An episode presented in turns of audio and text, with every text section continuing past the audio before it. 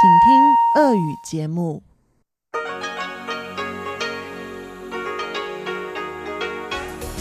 В эфире Международное радио Тайваня.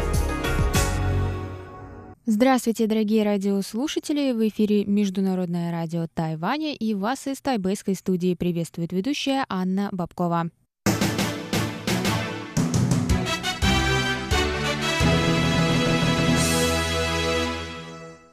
Сегодня среда, 5 июня, и мы начинаем наше вещание с выпуска новостей сегодняшнего дня, и затем вы прослушаете тематические передачи «Среды», «Китаеведение. Устная история» с Владимиром Малявиным, «Новости экономики» с Андреем Солодовым, повтор передачи прошлой недели «Звуки города».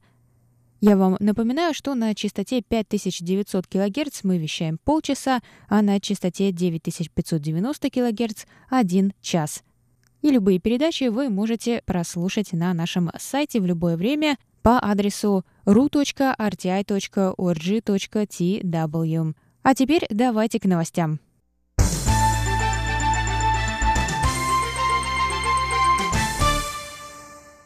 Дружественный учебный отряд тайваньских ВМС завершил ежегодную поездку по трем союзным государствам. На обратном пути они посетили контролируемый Китайской республикой остров Тайпин, также известный как Итуаба, в архипелаге Наньша, также известном как Спратли, в Южно-Китайском море.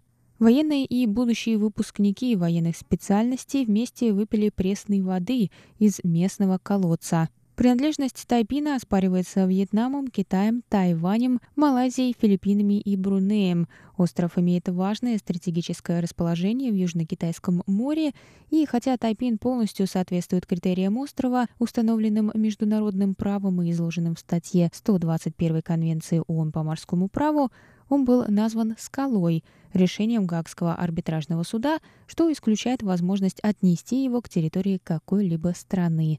Наличие пресной воды, в частности, доказывает, что Тайпин – остров. Об этом заявил глава группы Ван Шао 5 июня.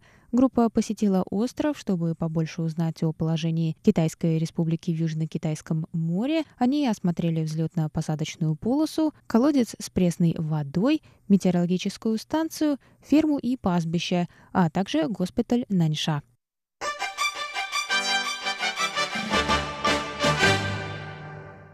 Национальное бюро автострад Китайской Республики отметило 5 июня свое 49-летие.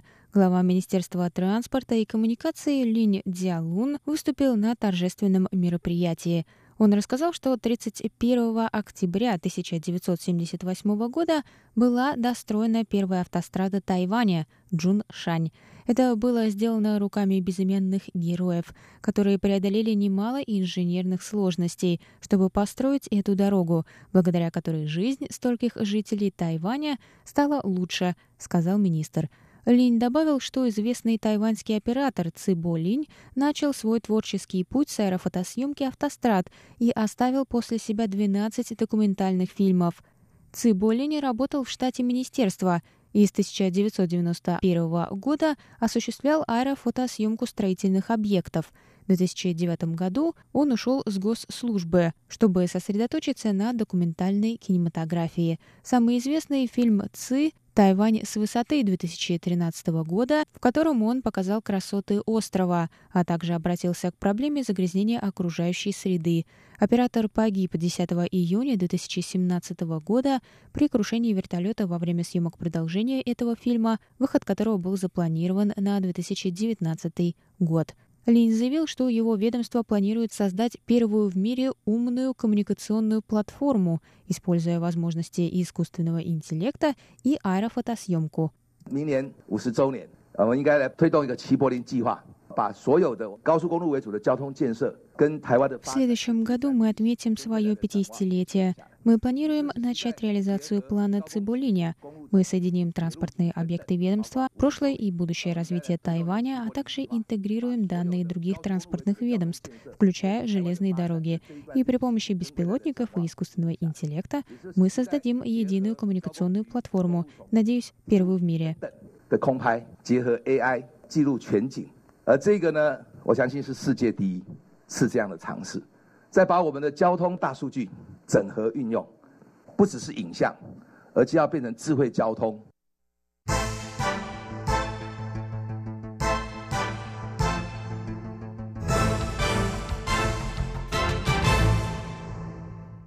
Глава исполнительного юаня Су Джин Чан поздравил 5 июня тайваньскую железную дорогу со 132-летием. Он отметил, что развитие Тайваня неразрывно связано с развитием железных дорог. Су рассказал, что дом его семьи находится возле железнодорожной станции в Пиндуне, и поэтому он с детства привык слышать гудок поезда — во время учебы на севере острова он проводил по 13 часов в поезде, чтобы навестить родных. Он добавил, что очень любит обеды в коробках, которые продают в поездах и на станциях. Су сказал, что недавно посетил станцию в Мяоли, где находится железнодорожный музей. В нем представлены 16 паровозов, включая редкий образец модели DT-561, производившийся в Америке в 1920 году. Он отметил, что на Тайване есть немало ценных культурных артефактов, например, поезд японского императора или поезд Чан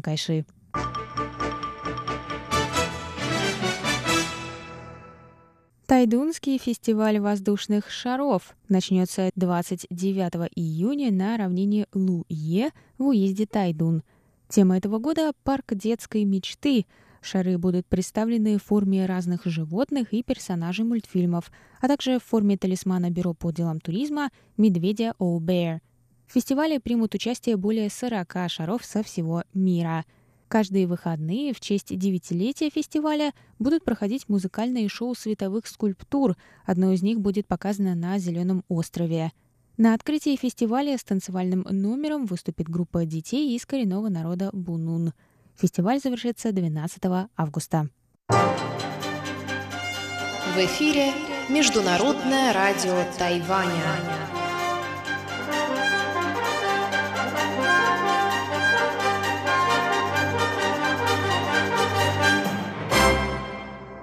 Это был выпуск новостей за среду 5 июня. Для вас его провела и подготовила ведущая русской службы Анна Бабкова. Далее в эфире вас ждут тематические передачи «Среды», а я с вами на этом прощаюсь. До новых встреч!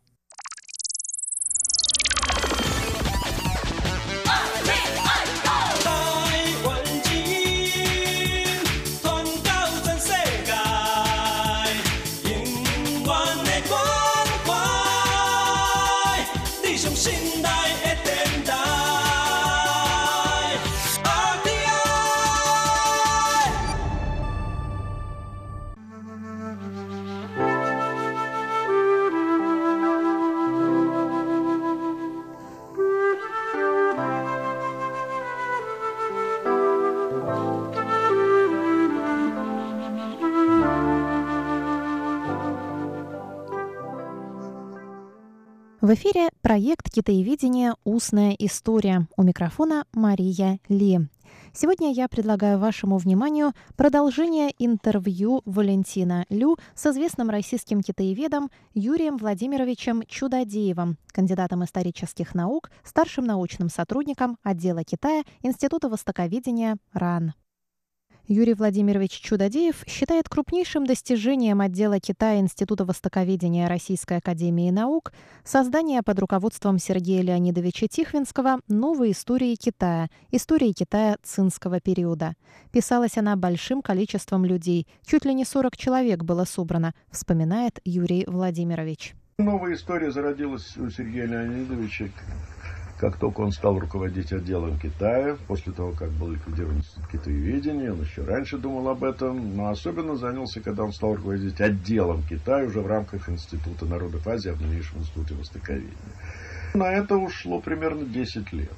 В конечном итоге в 1972 году новая история Китая на уровне того развития нашей китаеведческой науки, это, безусловно, был большой вклад и большое достижение. Сегодня можно по-разному оценивать те или иные выводы, которые были сделаны, так сказать, и тот массив материала, который был собран под эту работу. Но надо сказать, что достижение китаеведческого отдела, отдела Китая в рамках создания вот этой работы – явился также четырехтомник, связанный с переводом китайских источников по различным аспектам новой истории Китая. Во-первых, это памятники, связанные с тайпинским движением под руководством профессора Илюшечкина. Это под руководством, она сама, в общем-то, сделала все, Нина Калюжная, профессор Калюжная перевела материалы, связанные с движением Ихэтуаней, и опубликовала большой, так сказать, труд, большой сборник материалов, связанных с этим движением. Это книга, это сборник материалов, связанных с Синхайской революцией, в значительной мере перевели те материалы, которые в восьмитомнике, изданном в Китае, появились. И, наконец, э, сборник, который, к сожалению, не стал профессором, к сожалению, он сегодня не работает в нашем отделе. Это доктор Гарушьянц, который сделал сборник, посвященный движению 4 мая. Вот эти материалы, это источники, китайские источники, переведенные на русский язык, они в значительной мере, так сказать, были подспорьем для создания ну, огромного труда новой истории Китая. Но значительным достижением, я бы сказал, э, и российского китаеведения, это можно отнести в какой-то мере к Институту Дальнего Востока, и в значительной мере, но и к отделу Китая, не в последнюю, а может быть даже в первую очередь, это анализ материалов, связанных с развитием китайской культуры. Вот здесь я бы в первую очередь назвал своих коллег, это доктора Борох и доктора Кобзева. Ну, они, во-первых, создавали сборники под названием «Конфуцианство в Китае», «Дао и даосизм в Китае», «Личность в традиционном Китае», китайские социальные утопии, этика и ритуал в развитии Китая, человек и природа в Китае, э, культура, религия, традиции в Китае, работа, которая была сделана э, Леонидом, э, профессором Леонидом Васильевым. Следующий вопрос интервью звучал так. Что можно сказать о влиянии западной науки и синологии на отечественное китаеведение? Вот как ответил на этот вопрос Юрий Владимирович Чудодеев. Надо сказать, что распад Советского Союза, он в значительной мере повлек за собой наше большее знакомство, наше большее знакомство с материалами, связанными с развитием западного китаеведения сказать, что вот были ли мы знакомы? Конечно, некоторые из нас, изучая те или иные сюжеты, в частности, ваш покорный слуга, изучая те или иные сюжеты, знакомились с работами, которые писали английские, американские, японские исследовательности. Ну, исследователи. Ну, в частности, я знакомился с работами профессора, американского профессора Левинсона, The Mind of Modern China, так сказать, мысль э, развития, интеллектуальное развитие современного Китая, с работой Камерон о китайских реформах, с работой Винейка, Джонсон, Уайтинга, Такеоти Минор и других. Но это были, в общем-то, отдельные лакуны, которые мы изучали в зависимости от изучения наших тем, и изучали их в значительной мере для того, чтобы с марксистской методологией покритиковать западных ученых, сказать свое, так сказать, слово, веское в противовес их точкам зрения и так далее. А вот в более широком плане Влияние западной мысли на исследовательские процессы, китаеведческие исследовательские ну, все мы были марксистами процессы, более широком плане, верно. поэтому оно было влияние западной мысли, оно было достаточно сложное и неоднозначное. Ну, скажем, в период холодной войны знакомство с трудами корифеев западной мысли, с трудами Вебера, Тойнби, Парсонсом, было ограничено и не приветствовалось партийной идеологической элитой. Их труды не переводились на русский язык. Они критиковались с марксистских позиций их переводы и издания на русском языке. Вот вы говорите о влиянии распада и о нашей перестройке. Вот именно их переводы и издания на русском языке, я считаю, что одно из крупных достижений нашей перестройки, несмотря на все трудности, это возможность знакомиться русскому читателю, интеллектуальному, конечно, читателю, не в последнюю очередь, с теми изданиями, которые не издавались до перестроечный, так сказать, период. И вот они появились только в период перестройки, в начале 90-х годов. Перевели Тойнби, перевели многих других. Сегодня многое изменилось. Но, ну, скажем, западные идеи о циклическом развитии Китая, теория цивилизационного подхода Тойнби, его мысли о вызовах исторического процесса и ответов на эти вызовы – вот эти идеи все больше привлекают внимание отечественных исследователей, в том числе и историков, так сказать, Китая все наше китаеведение развивалось под знаменем марксизма Совершенно до верно. распада Союза. А Совершенно а потом, верно. после 91 -го года, марксизм вдруг стал не моден, да? Совершенно вот верно. как этот тонкий момент вот, вот я как раз я как раз вот об да, этом вот только что и сказал. Сказали, да. Вот. Э, теперь я бы сказал, мы начали увлекаться западными теориями. Ну, Маркс что, уже а все? западные исследователи начали неожиданно для нас увлекаться марксистскими идеями. Так сказать, Маркс как бы снова оживает и возрождается рождается, так сказать. Посмотрим, как будет дальше развиваться. Игорь Владимирович, а вы, уже обмолвились о том, что вы были в Японии и встречались, общались угу. с японскими китаеведами. А вот э, этот и другой опыт контактов с зарубежными китаеведами, можно ли немножко рассказать? Ну, я вам скажу, что он, в общем-то, у меня достаточно ограничен. Ну, в Японии. Я уже сказал вам, что в 1964 году, сколько раз я вообще-то был в Китае, э, полугодичная стажировка, а всего я за время своей многолетней китаеведческой практики исследовательской я всего побывал в Китае пять раз. Но самый такой, я бы сказал, крупный и для меня очень плодотворный оказалась э, стажировка, годичная стажировка в Фуданьском университете. Это в 85-м в Шанхае, 85-86 год.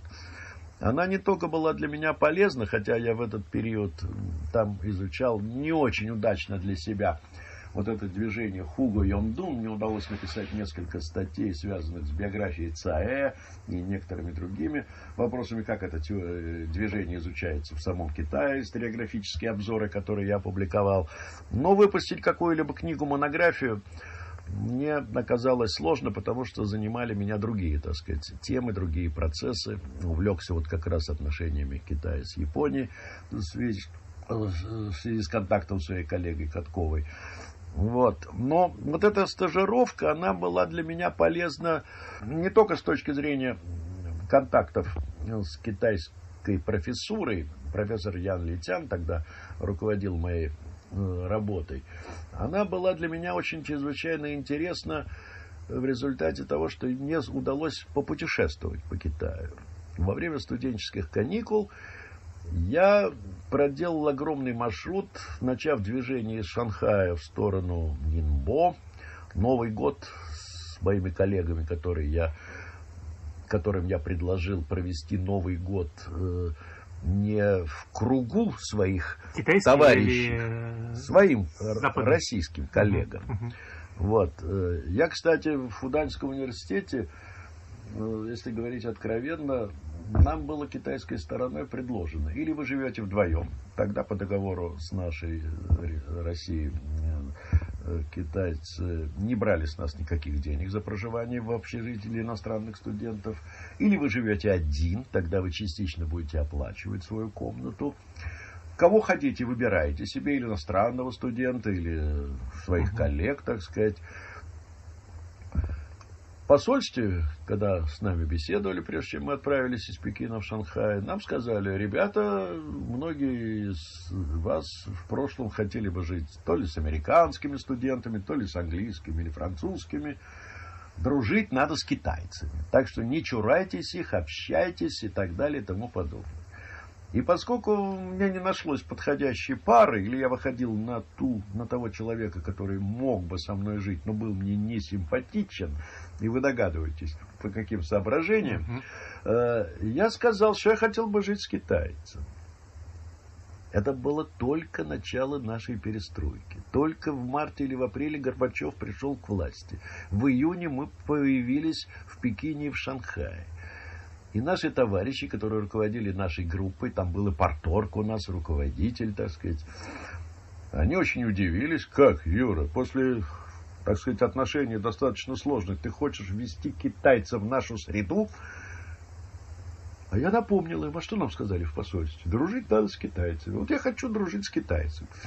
звонили из Шанхая в пекинское посольство в российское и спрашивали, можно ли Чудодееву жить с китайцем. Удивились этому звонку, сказали, ну пусть живет, ради бога. Китайцы довольно оригинальный народ. Они меня спросили, а с кем вы хотели бы жить? Я говорю, ну, научным сотрудником, если удастся. Ну, а если не найдем подходящую фигуру? Я говорю, ну, давайте аспиранта, может быть, так сказать. А если и здесь нам не повезет для вас? Я говорю, ну, давайте студента какого-нибудь. А вдруг будут трудности? Я говорю, вот у нас в общежитии есть мальчик по фамилии Ван. Он нас раздевает и принимает нашу одежду. Вот его давайте мне в комнату. Китайцы заулыбались, сразу поняли, что я понял их юмор, и дали мне лучшего студента из ТФАКа.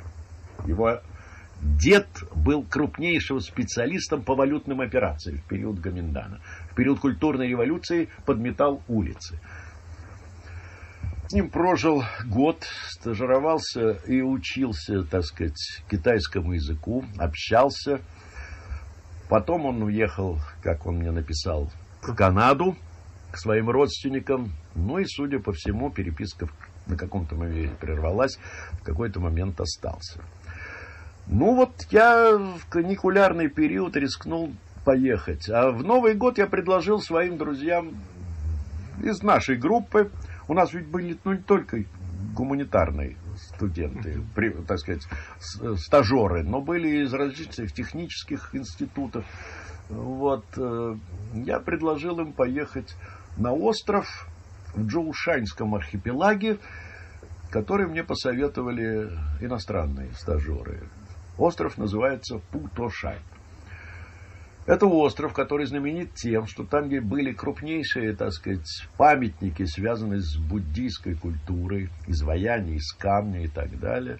Мы, в конце концов, добрались, всю ночь плыли на пароходе, на паруснике, высадились на этом острове, отметили Новый год, побродили по острову, увидели срубленные наполовину лица, надписи, крупнейшее, выгравированное в камне синь, сердце, наполовину, так сказать, вырубленное отбойными молотками хунвейбинов, наверное, да. расколоченные, так сказать, и так далее. Вот. Но мне захотелось получше узнать Китай, и в каникулярный период я отправился из Шанхая сначала в Нинбо, посетил родину Чанкайши, китайцы привели ее в порядок. Уезд Фэнхуа. Совершенно верно. Сикоу. Совершенно верно, Сикоу. Вот. Там соответствующая усадьба, фотографии, Сунмейлин и все прочее. Все это мы, я, так сказать, увидел. Потом на пароходе я отправился дальше. Причем мне хотелось как можно лучше знать Китай. И я в дальнейшем, когда ездил уже на, пор, на поезде, не только на пароходе, я просил кассиршу дать мне инзо. Знаете, что такое? Жесткие. Да. Жесткие. Да, места. Не, Общ, не инво, а инзо. То есть в китайском места. вагоне. Угу. Она говорила, нет, я не имею права. Я ей оставлял некоторое количество юаней, и она давала. Не потому, что я не хотел, так сказать, жить в хороших условиях, хотел с китайцами посмотреть, как это все происходит. Этот вагон набивался до предела. Э, в переходах, так сказать, люди лежали, грызли семечки, шелушили, так сказать, э, все это. Потом уборщица ругалась и кричала чуть ли не матом, вам бадань там, так сказать, проклиная все на свете, убирала за ними. Но я общался, я разговаривал с китайцами, я, так сказать, доплыл в конце концов до Гуанчжоу. Из Гуанчжоу отправился на Хайнань. Ну, на юг, где сейчас отдыхают наши миллионеры, я не поехал, а был Хайкоу, по-моему. Вот. Потом переправился на континент с Хайнаня и по железной дороге отправился на Гуйлинь. Я слышал про Гуйлинь, и мне хотелось этой красоты посмотреть. Вот. А из Гуйлиня, сев на, опять же на поезд, я отправился в Куньмин, провинцию Юннань, и попутешествовал немножко по Юнани. В частности, и в дальнейшем дошел до Чунцина, до Сычуани. И я вам скажу, что кроме общения с китайцами, причем с самыми разными слоями китайской общественности, не только с профессорами, а простыми крестьянами, со студентами, естественно, с молодежью, я увидел китайскую природу. Вот она меня потрясла, потому что я подумал, что как бы мы ни хвалили, она, конечно, не очень нам, даже нам, россиянам, известна наша природа. Не так уж мы много путешествуем, кстати, по нашей родине. Потому что однажды мне, когда я побывал с лекцией в Китае, в Якутске, на, на Лене, мне сказали э, местные руководители, говорит, Юрий Ильич, приезжайте к нам в отпуск как-нибудь, и мы вас везем в Верховье Лены. Я говорю, ну а что там? Ну, ручеек, как Волга, вытекает. Нет, говорит, это она вытекает в каньоне. Это каньоны почище американского знаменитого каньона. Но я так и не добрался, но во всяком случае природа Китая, не только Гуйлини, а природа Сычуани. Вот в Сычуане, в частности, я увидел титанический труд, проделанный веками китайских крестьян. Знаменитые террасные поля, выдолбленные, так сказать, ступенями э, в сычуанских, так сказать, горах. И меня, конечно, потрясала китайская природа. Воспоминания у меня э, огромные и в целом очень положительные. Это связано и с знакомством, и с людьми, как я уже сказал, и с природой. Ну вот, объездил в 85-6 году почти весь Китай, проделав, как я подсчитывал потом, в общей сложности более 10 тысяч километров на по поезде. многим. И на поезде, и на пароходе, и, так сказать, по многим провинциям Китая, посетив родовые гнезда и Мао Цзэдуна, и Чан Кайши, увидев крупные памятники китайской истории, культуры. Если вам знаком Дали, то вот я был в Дали и видел, так сказать, эти монументы. Я уж не говорю о огромном памятнике э, Будды в Юнане и выдолбленные, так сказать, из камня соответствующие памятники буддийской культуры. Уважаемые друзья, на следующей неделе мы продолжим знакомство с воспоминаниями Юрия Владимировича Чудодеева о своем пребывании в Китае, о своих коллегах, о своей деятельности ученого-китаеведа. Это была передача «Китаеведение. Устная история». Всего вам доброго.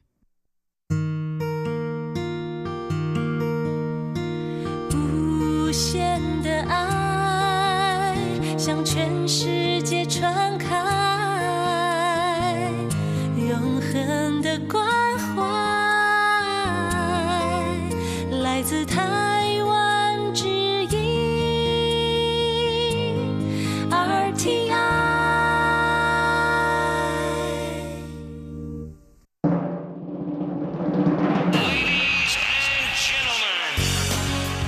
В эфире Международное радио Тайваня.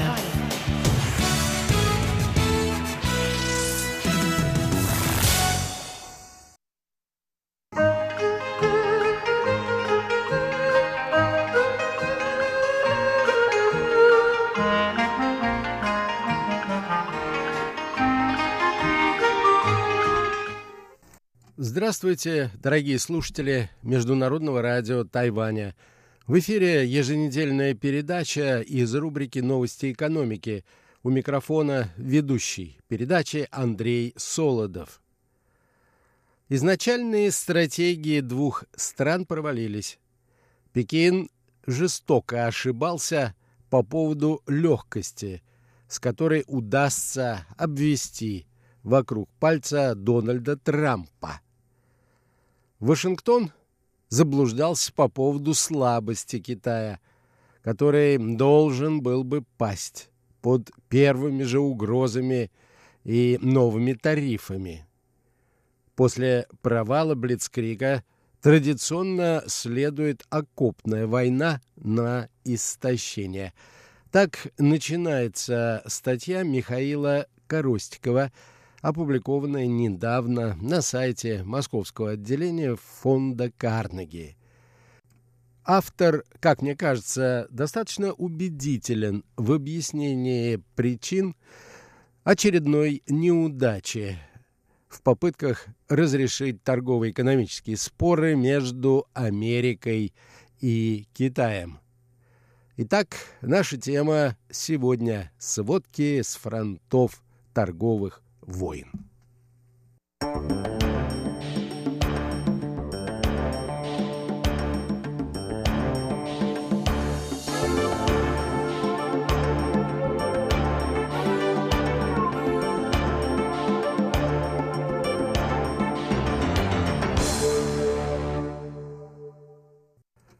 Руководство Китая, пишет автор, похоже, решило отойти от своей традиционной мягкой линии в переговорах с Соединенными Штатами и начинает форсированно готовить страну к затяжному противостоянию.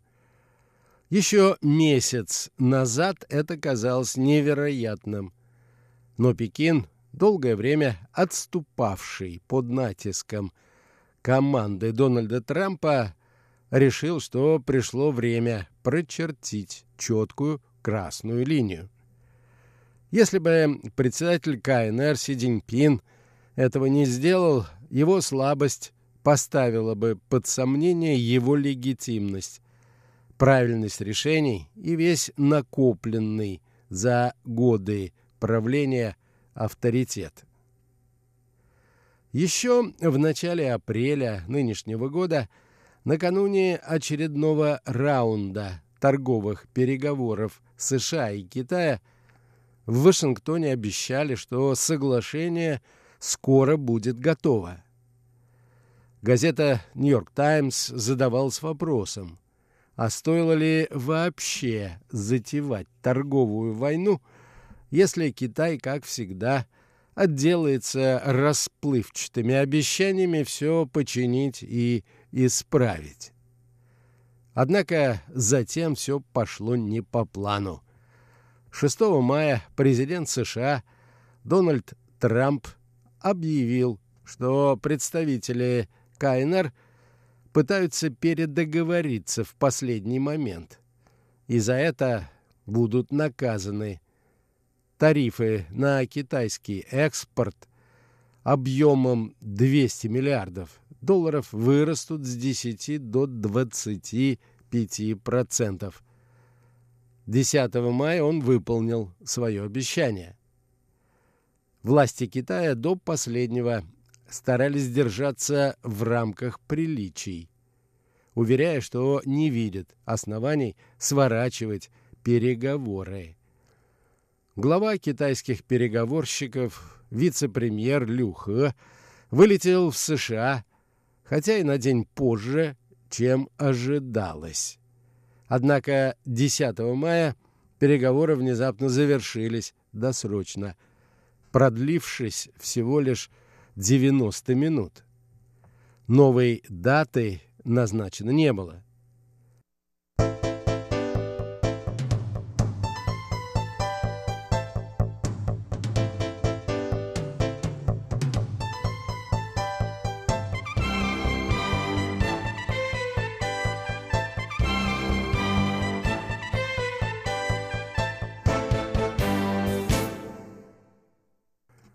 Перед отлетом в Пекин Люхэ заявил, что переговоры отнюдь не окончены.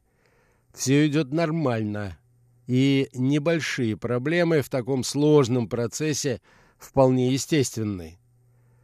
Также он впервые с начала переговоров прямо ответил на вопрос, в чем состоят на данный момент основные пункты несогласия между сторонами.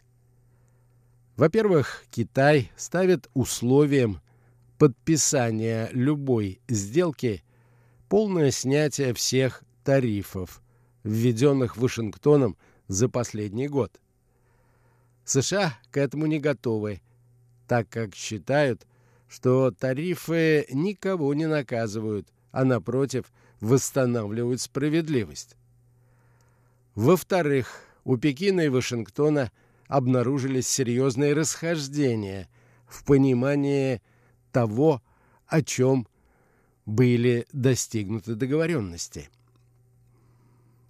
После встречи в ноябре 2018 года в Аргентине Белый дом опубликовал на своем сайте сообщение, что Пекин согласился выправить торговый дисбаланс – закупив в США пока неопределенный, но очень существенный объем энергоресурсов, продукции сельского хозяйства, промышленных товаров и так далее.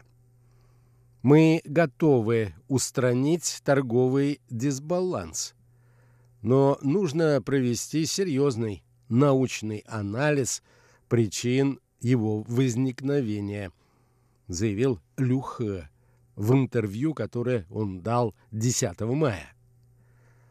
То же самое касается и вопросов интеллектуальной собственности. Китайцы полностью отрицают существование какой-либо государственно одобренной политики воровства западных технологий, на чем настаивают близкие к Дональду Трампу экономисты Майкл Пилсбери и Питер Неварро. Требования передачи технологий для иностранных компаний, желающих работать на китайском рынке, Пекин также проблемой не считает. Все происходит добровольно. Никто никого на самый большой в мире потребительский рынок силой не тащит.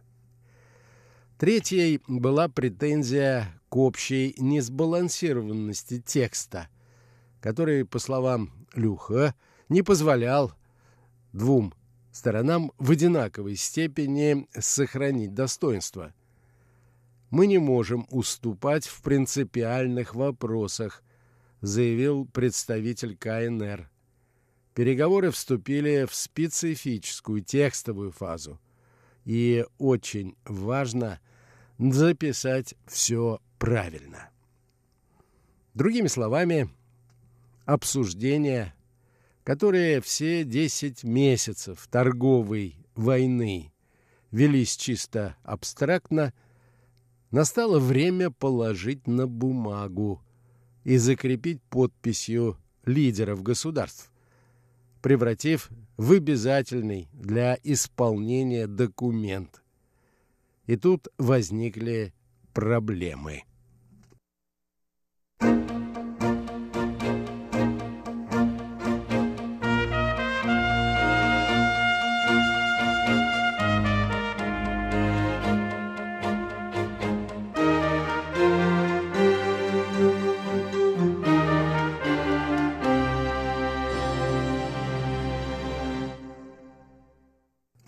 По всей видимости, стратегия китайского руководства на переговорах была заточена под личность Дональда Трампа и не учитывала ряд ключевых моментов, отмечает автор статьи. Пекинская команда переговорщиков пыталась повторить успех северокорейского лидера Ким Чен Ына – который на первой встрече с президентом США 12 июня 2018 года смог удовлетворить Трампа подписанием максимально размытого текста, не содержащего ни сроков исполнения тех или иных обещаний, ни даже самих обещаний. Эта стратегия вписывалась в понимание образа Дональда Трампа как зацикленного на себе нарцисса, нуждающегося в постоянных победах, пусть даже и иллюзорных. Однако теория не оправдала себя, потому что за президентом США оказалась опытная команда экономистов, юристов и дипломатов – которой не было на переговорах с Северной Кореей. Более того, в отличие от политики в отношении КНДР, в США сложился двухпартийный консенсус, и разные крылья политического спектра различаются лишь в том, насколько жестко надо давить и как много уступок требовать от Пекина. Недаром 6 мая держаться своей линии и быть жестким в отношении Китая призывал Дональда Трампа не кто-нибудь, а глава сенатских демократов Чак Шумер, не согласный с президентом практически ни в чем другом. Тут особенно интересно замечание Трампа о попытке Пекина передоговориться в последний момент. Судя по отрывочной информации, примерно до конца апреля, пока договор об окончании торговой войны был еще в стадии разработки, Люха пользовался немалой самостоятельностью в ведении переговоров, которую подкрепляло личное доверие к нему Си Цзиньпина. Но затем переговоры вышли на финишную прямую. Подготовленный текст представили на обсуждение в Политбюро. И оно, похоже, выразило свое несогласие с достигнутыми соглашениями и заклеймило их как унижающие достоинство КНР. Люха, изначально, по всей видимости, настроенному на компромисс в большей степени, чем остальные члены Политбюро, пришлось вернуться в Вашингтон уже с новым текстом, не содержавшим никаких важных для Соединенных Штатов уступок. Неудачным для переговоров, продолжает автор, оказался и момент их проведения. Когда страны обменивались тарифами и угрозами, в Пекине отмечали две годовщины, крайне важные для китайского национального самосознания. Столетие патриотического движения 4 мая и 20-летие бомбардировок НАТО китайского посольства в Белграде – Обе даты связаны в Китае с противостоянием империализму и унижением со стороны западных держав. И подписание в эти дни унизительного для Пекина неравноправного договора с США нанесло бы сильный удар по репутации Си Цзиньпина. Значение этого фактора не стоит переоценивать, но свою роль в создании определенной атмосферы – он сыграл.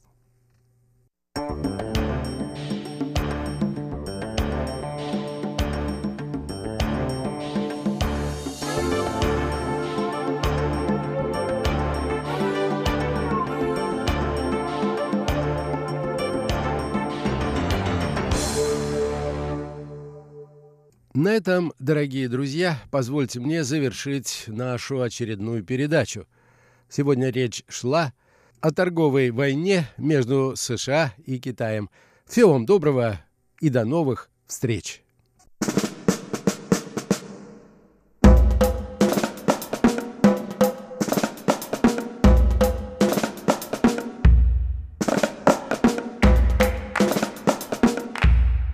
Здравствуйте, дорогие друзья! У микрофона ваши ведущие Иван Юмин и Валерия Гемранова. Когда вы услышите наши голоса, это значит, что вы слушаете передачу «Звуки города».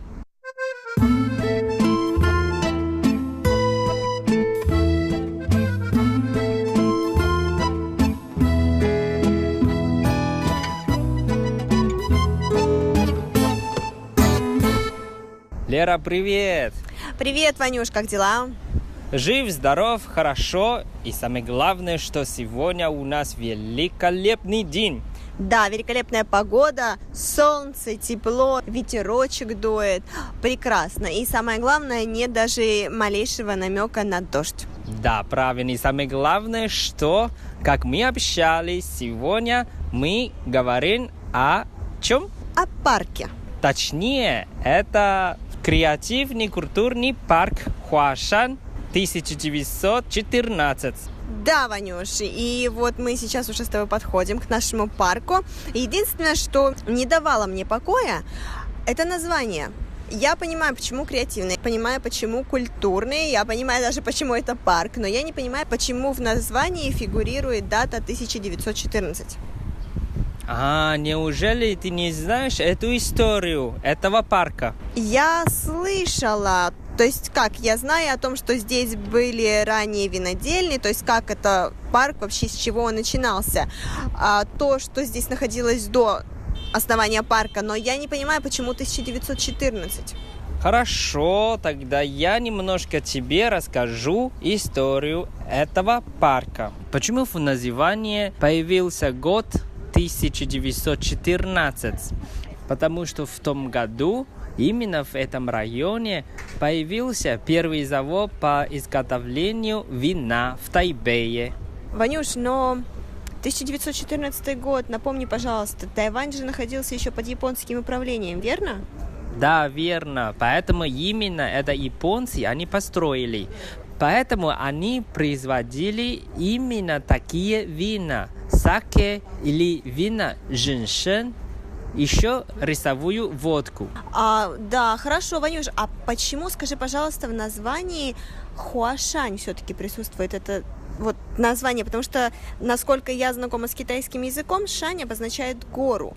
А, то есть здесь, наверное, должна быть где-то поблизости гора, но это Тайбэй, и мы находимся не в том районе, где в Тайбэе, в принципе, горы. Почему Хуашань? Или здесь раньше была какая-то гора, просто ее разрушили? Нет, это хороший вопрос. Ты сразу мне задавала, потому что я на самом деле уже хотел тебе говорить об этом, но просто чуть попозже. Хуашан – это на самом деле фамилия первого генерал-губернатора Тайваня. Его звали Кабаяма Скенори. А Кабаяма – это его фамилия. Э, если пишется иероглифы, это Хуашан.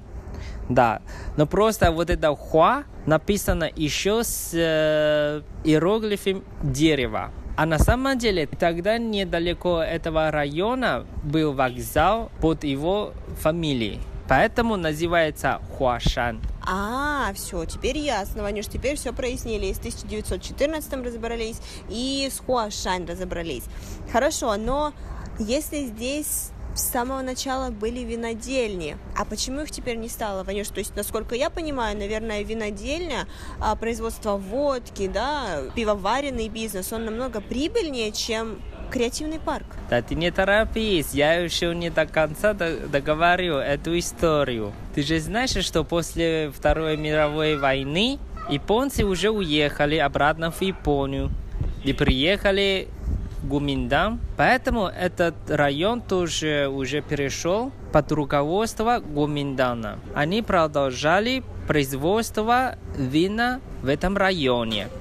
Но тогда уже не производили саке, производили именно дешевую водку, называется тайбай, которая была изготовлена из э, растения маниок. Да, что такое маниок, давай расскажем нашим слушателям. Маниок это такое растение, а, у которого есть корнеплоды, похожие на картофель. То есть они тоже очень богаты крахмалом, а, и поэтому их ранее употребляли в пищу но их употребляли только лишь в вареном или в печеном виде, потому как сырые корнеплоды маниока, а, они ядовиты, то есть их нельзя употреблять сырыми в пищу.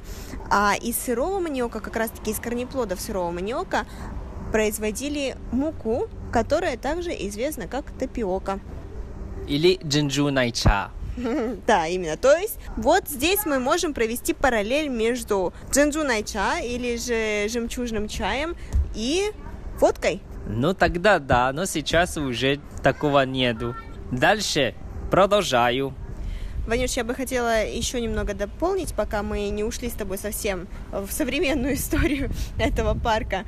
А в 1914 году, когда этот завод только основали, а здесь производили водку либо вино а, из фаленопсиса. А фаленопсис – это род эпифитных травянистых растений семейства орхидные. Мне кажется, это была очень такая утонченная водка, либо же утонченное вино, ну, скорее всего, водка, я подозреваю, для, наверное, высших высших слоев общества тогда, в то время. Вот, потому что после этого периода больше никогда не упоминалось о том, что здесь, в принципе, производили эту водку либо вино. А потом, позднее, в 1922 году, японское правительство решило монополизировать производство виноводочных изделий, и все винодельни, которые не принадлежали на тот момент государству, они были закрыты. А, либо же они отошли к государству. То есть больше не было на рынке никаких других игроков, кроме как государства. Вот видишь, на самом деле ты тоже знаешь историю, а ты скрываешься. Ну я же специально, Ванюш, я хочу, чтобы ты мне больше рассказал, ты как житель Тайпея, познакомил меня и слушателей, а я тебе буду так помогать немного.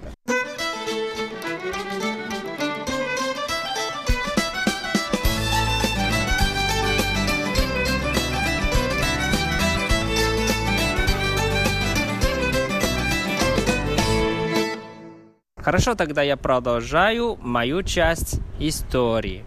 В 50 году из-за того, что кухня в Тайване сильно изменилась, то есть, э, наверное, из стиля японской кухни перешли на китайскую кухню. Поэтому все больше и больше использовали именно вот эту рисовую водку для еды.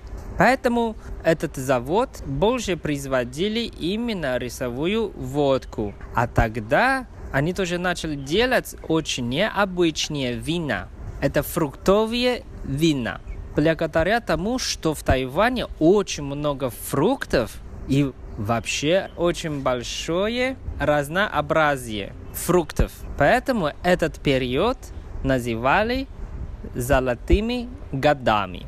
А все-таки, Вань, хотела тебе тут обратить немного внимания, как интересно, да, а золотые годы вот этой винодельни все-таки связывают с производством именно фруктовых вин, не рисовой водки, не не водки с женьшеня или водка из маниока, нет, именно с производством фруктовых вин. То есть все-таки как чувствуются вкусовые предпочтения тайваньцев, да, и в тот момент китайцев, которые бежали из материкового Китая на Тайвань. Все-таки им нравилось, наверное, фруктовые вина, я подозреваю, они были не очень крепкими, и они были, скорее всего, с кисло-сладкие, кисло-сладкие, наверное.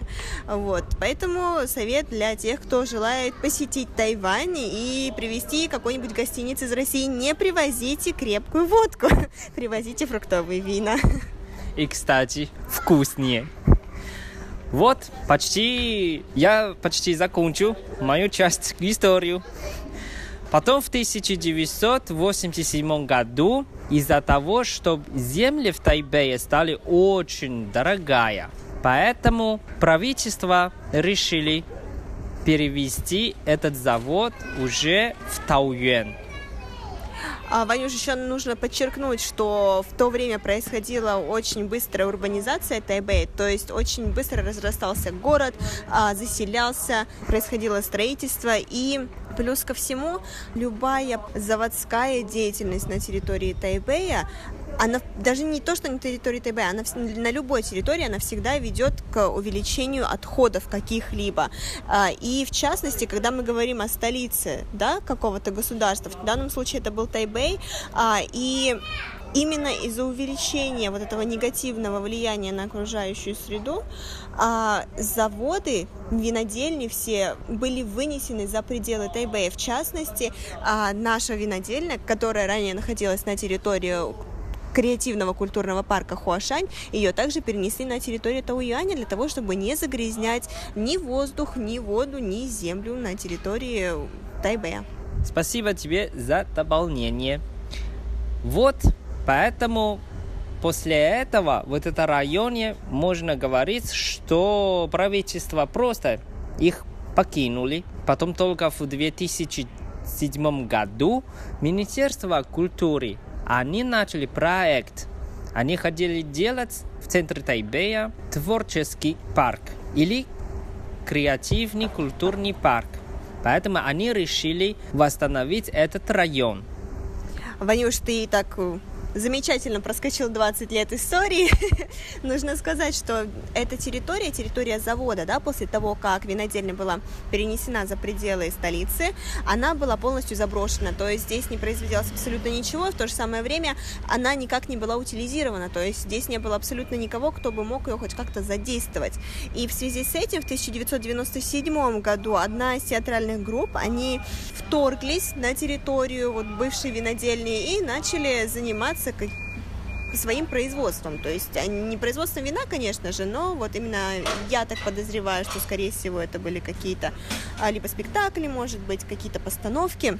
На тот момент правительство очень яро отреагировало, оно решило наложить штрафы на эту группу, на театральную группу. В то же самое время это повлекло очень э, негативную реакцию артистов, потому как им необходима была площадка, и они протестовали против неиспользования именно этой территории, потому что территория большая, более 10 тысяч квадратных метров, а, и она просто-напросто пустовала, тогда как у артистов не было территории для их реализации, да, для их творческой реализации. И уже после этого в 2000-х годах начались различные не движения, наверное, какие-то дела о том, как же можно перестроить, переоборудовать эту площадку для того, чтобы снова отдать ее в использование кому-то, да, в частности, артистам, либо же художникам, а, каким-то людям творческих профессий. Да, как раз ты говоришь, рядом с нами какой-то шум, потому что вот эта специальная машина, они привезли именно вот эти инструменты для спектакля. То есть в этом районе, как мы сказали, уже делали как э, креативный культурный парк. Здесь часто бывают танцоры, певцы или некоторые выставки всегда здесь проходят. То, что сейчас перед нами, они именно готовятся к выступлению или репетиции. Да, я бы хотела сказать, что в 2004 началась полнейшая реконструкция парка, и в 2005 году он уже открыл свои двери, открыл свои, наверное, ворота, правильнее сказать, да, для артистов, а также для некоммерческих организаций для проведения спектаклей, как ты уже сказал, каких-то постановок, а, концертов, ярмарок, а также каких-то компаний, если мы говорим о неправительственных организациях. Да, сто процентов верно, потому что даже я несколько раз участвовал на концерте. Например, я участвовал в концерте у Шуминга, то есть, э, наверное, все знают я часто оставляю его песни в хит-параде.